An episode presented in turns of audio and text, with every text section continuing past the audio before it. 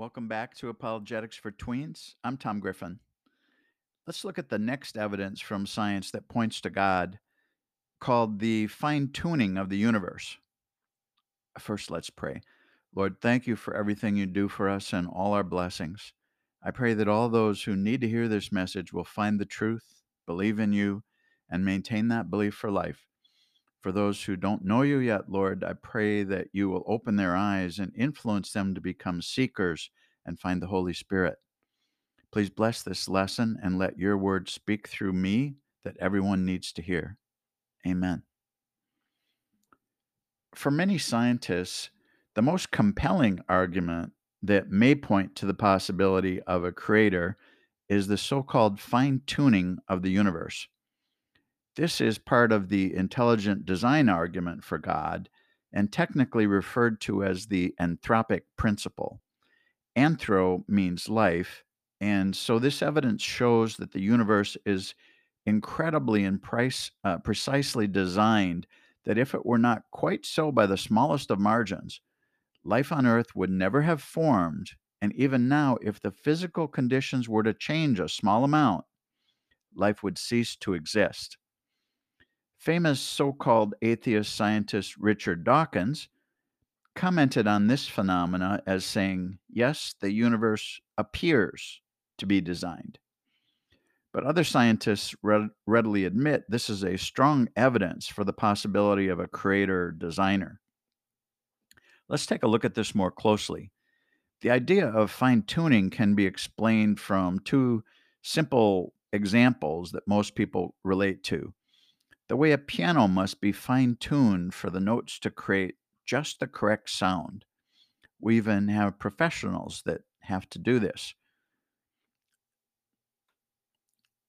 And if not, the note will not resonate correctly.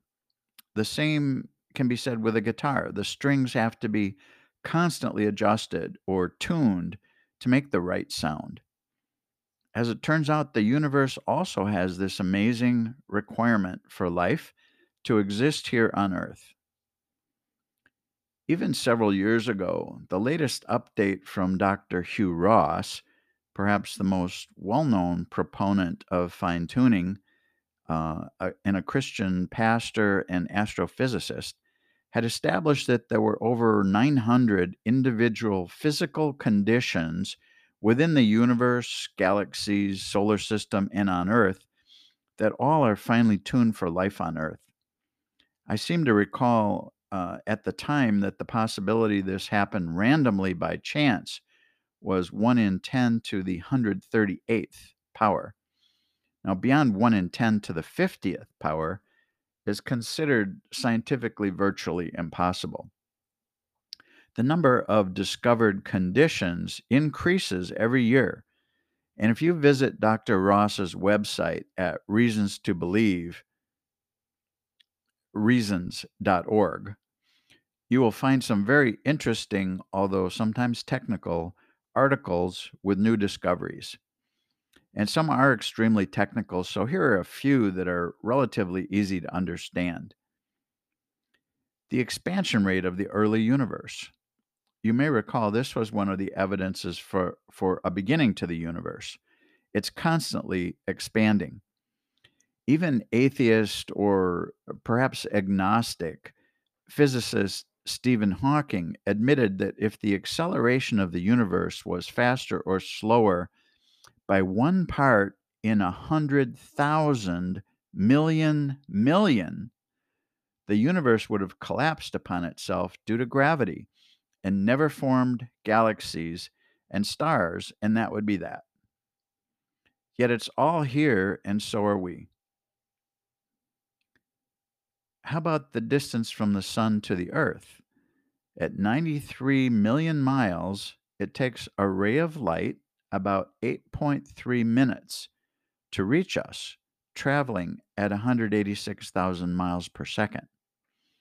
But if it reached us a little faster, say eight minutes, or a bit slower, say nearly nine minutes, we would all either burn up or freeze and life could not form or exist. We're just the right distance for life. Next, the distance from the Earth to the moon.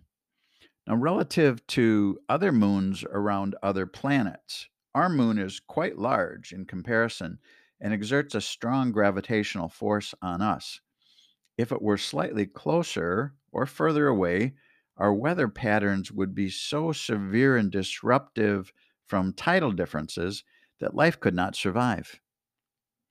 Then we have the tilt of the Earth's axis. At an average of 23 degrees, again, if it were more vertically or horizontally tilted, the weather would be too extreme, either hot or cold, and prevent life on Earth. Then there's the speed of the Earth's rotation. At one time in our early Earth's history, the rotation was faster and life was not possible. Since then, the Earth has continually slowed and life is tolerable. Then there's the ratio of the mass of a proton to an electron at 1836 times. If it were different, a molecule could never bind together and form elements, preventing all life. And here's a fun one H2O. Of all the elements and molecules that can exist in three separate states liquid, solid, and gas only H2O has a solid state that is not the heaviest of the three states. Can you imagine what it would mean if its solid state was the heaviest, like all other molecules?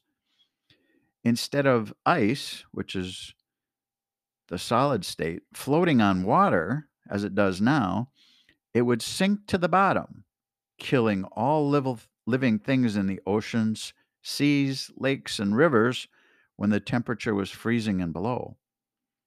This would destroy life on Earth as we know it. Of all these 900 some conditions of the universe, and probably many, many more by now, any one that was different by more than a small percentage would make life on Earth impossible. Yet, what is true is that all of them are actually required to exist simultaneously.